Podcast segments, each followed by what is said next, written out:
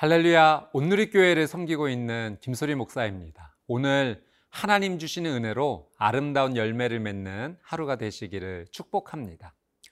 어떤 일에 있어서 좋은 시작이 중요합니다. 그런데 좋은 시작보다 더 중요한 것은 좋은 마무리입니다. 좋게 시작하였다가 나쁘게 마무리된다면 그건 참 아쉬운 일입니다. 신앙생활은 그런 의미에서 마무리가 참 중요합니다. 비록 시작이 좋은 믿음이 아니었어도 날이 갈수록 그 믿음이 더욱 견고하여져서 하나님 앞에 좋은 믿음으로 마무리될 수 있다면 그는 하나님께 큰 칭찬을 받을 것입니다. 영광의 잔치에 참여할 것입니다.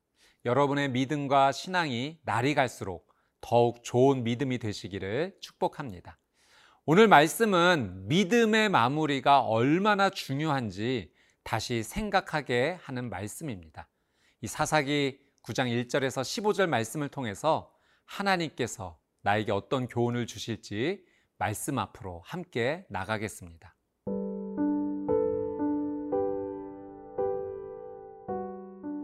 사사기 9장 1절에서 15절 말씀입니다. 여룻바알의 아들 아비멜렉이 세겜에 가서 그의 어머니의 형제에게 이르러 그들과 그의 외조부의 집에 온 가족에게 말하여 이르되 청하노니 너희는 세겜의 모든 사람들의 귀에 말하라. 여룻바알의 아들 70명이 다 너희를 다스림과 한 사람이 너희를 다스림이 어느 것이 너희에게 나으냐?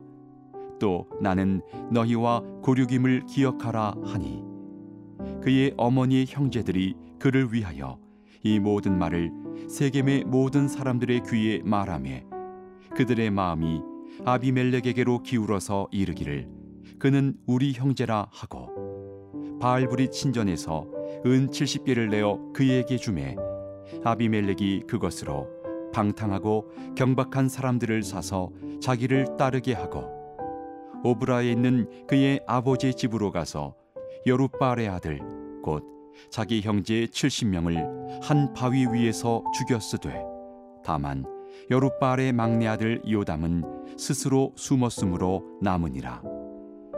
세겜의 모든 사람과 밀로 모든 족속이 모여서 세겜에 있는 상수리나무 기둥 곁에서 아비멜렉을 왕으로 삼으니라.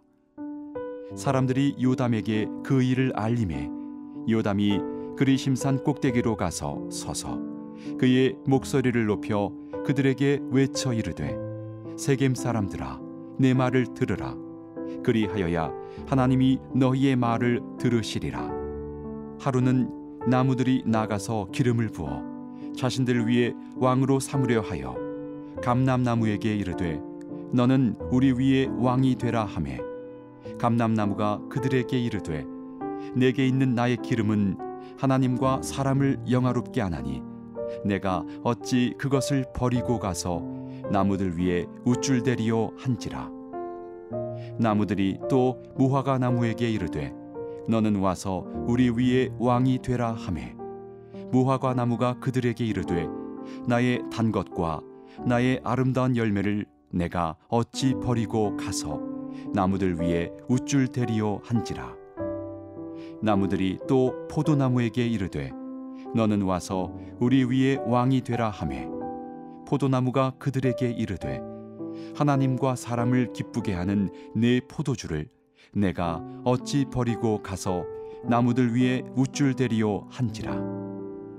이에 모든 나무가 가시나무에게 이르되 너는 와서 우리 위에 왕이 되라 하매.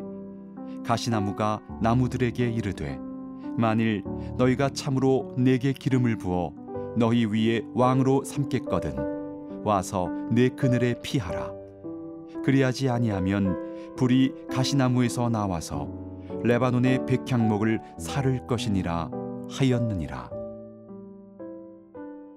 1절 말씀입니다.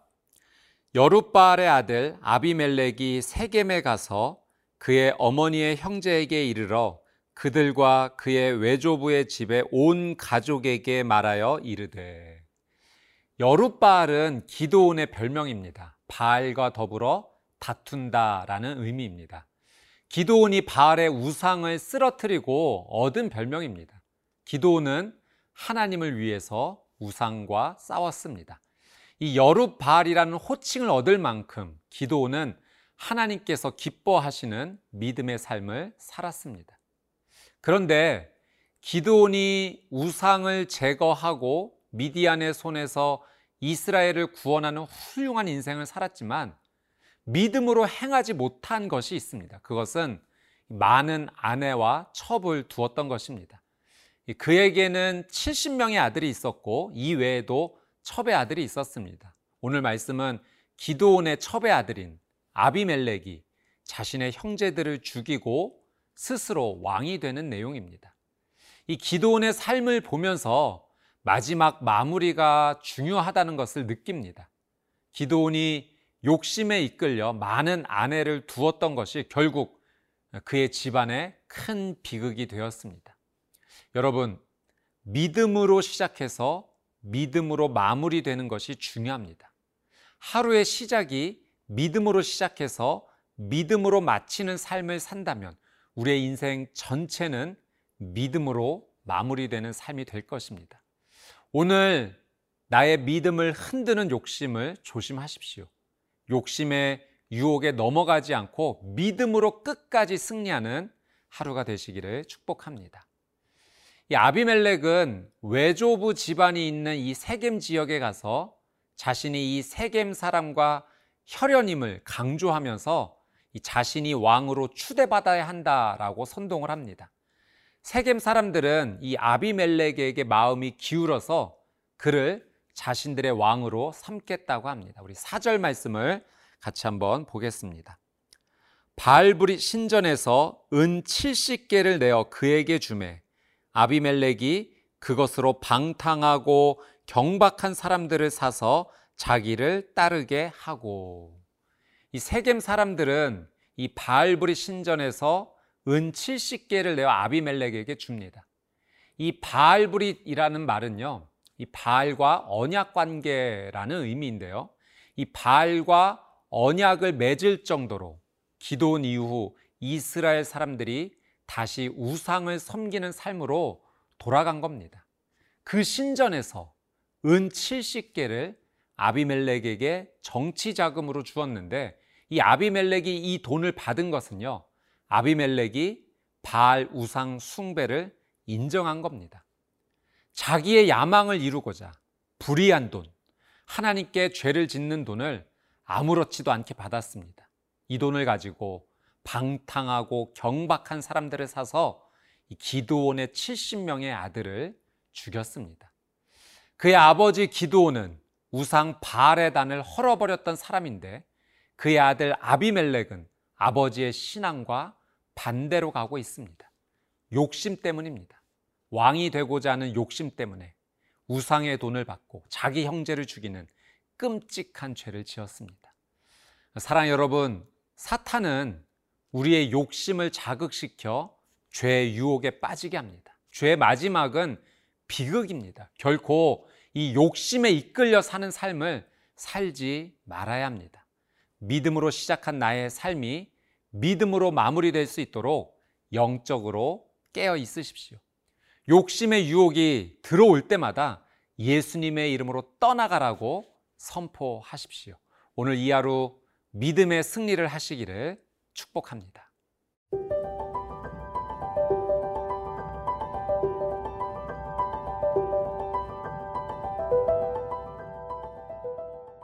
아비멜렉이 기도원의 70 아들을 죽였는데 그 아들들 가운데 유일하게 살아남은 요담이 있었습니다. 요담은 그리심산 꼭대기로 올라가서 한 이야기를 선포하면서 이 세겜 사람들의 잘못을 책망합니다. 그 이야기는 나무들이 자신들의 왕을 세우고자 이 네 종류의 나무를 찾아가는 내용입니다. 이 나무들이 감람나무, 무화과나무, 포도나무에게 가서 왕이 되기를 요청하지만 이새 나무는요, 왕이 되기를 겸손하게 거절합니다. 그런데 가시나무는 교만하게 자신이 왕이 되겠다라고 말을 합니다. 이 가시나무가 바로 아비멜렉을 의미합니다. 우리 15절 말씀을 같이 한번 보도록 하겠습니다. 가시나무가 나무들에게 이르되 만일 너희가 참으로 내게 기름을 부어 너희 위에 왕으로 삼겠거든 와서 내 그늘에 피하라. 그리하지 아니하면 불이 가시나무에서 나와서 레바논의 백향목을 사를 것이니라 하였느니라. 이 가시나무에는 태양의 뜨거운 빛을 가릴 만한 나뭇잎이 없습니다. 그런데 자신의 그늘에 피하라라고 말합니다. 가시나무에 가까이 가면 뜨거운 열기를 피할 수 없을 뿐더러 온몸이 날카로운 가시에 찔릴 수밖에 없습니다. 요담이 아비멜렉을 왕으로 세운 세겜 사람들의 그 어리석음을 꾸짖는 것입니다. 이 요담의 이야기에 겸손하게 왕의 자리를 거절한 세 그루의 나무가 있었습니다. 첫째 나무는 감람나무입니다. 감람나무는 올리브 나무입니다. 올리브 나무는 팔레스타인 지역에서 가장 유익한 나무입니다. 이 올리브 기름은 종교적인 의식, 또 불을 피우는 기름, 치료하는 약, 음식으로도 쓰였습니다. 이야기에서 이 감람나무는 왕이 되지 않고 하나님과 사람을 영화롭게 하는 것에 집중하겠다라고 말합니다. 둘째는 무화과 나무입니다. 무화과는 당시에 설탕 대신에 단맛을 내는 열매로 쓰였습니다. 또 사람들에게 식용 열매로 사랑을 받았습니다. 단맛은 이 사람들에게 기쁨을 주고 활력을 주는 역할을 합니다. 이야기에서 무화과 나무는 자신의 단 것과 아름다운 열매를 포기하지 않겠다라고 말합니다. 사람들에게 기쁨과 유익을 주는 역할에 집중하겠다라는 의미입니다. 이 셋째는 포도나무입니다. 포도 열매는 당시 팔레스타인 지역의 음료의 재료였습니다. 하나님께 제사를 드릴 때도 사용되었고요. 사람을 치료하는 치료제로도 쓰였습니다. 포도주는 히브리 사람들에게 건강을 지켜주는 역할을 했습니다. 아, 이야기에서 포도나무는 자신이 왕이 되지 않고 하나님과 사람을 기쁘게 하는 역할을 계속 하겠다라고 말합니다. 아, 사랑 여러분, 감람나무처럼 사는 것은 하나님께 영광을 돌리는 삶입니다. 무화과 나무처럼 사는 것은 사람들에게 유익을 주는 삶입니다. 포도나무처럼 사는 것은 하나님과 사람을 기쁘게 하는 삶입니다. 오늘 이 하루 여러분의 삶이 가시나무 같은 삶이 아니라 감람나무, 무화과나무, 포도나무 같은 삶이 되시기를 축복합니다. 오늘 말씀을 기도 제목으로 삼으셔서 열매로 마무리하는 하루 되게 해달라고 기도하십시오. 좋은 믿음으로 마무리되게 해달라고 기도하십시오. 하나님께서 여러분들에게 주신 은사가 있습니다. 그 은사로 하나님께 영광 돌리십시오. 사람들에게 유익을 주십시오. 하나님과 사람들에게 기쁨을 주십시오. 말씀을 기도로 붙잡고 사는 여러분은 축복의 사람입니다.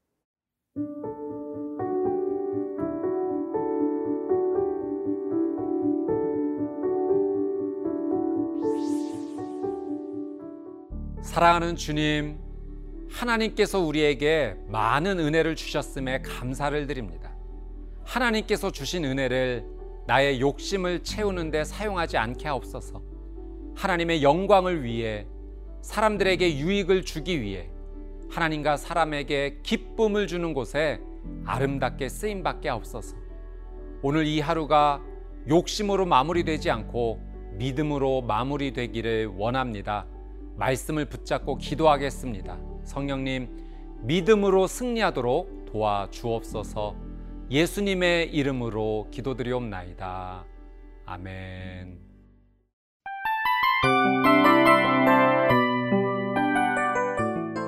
이 프로그램은 청취자 여러분의 소중한 후원으로 제작됩니다.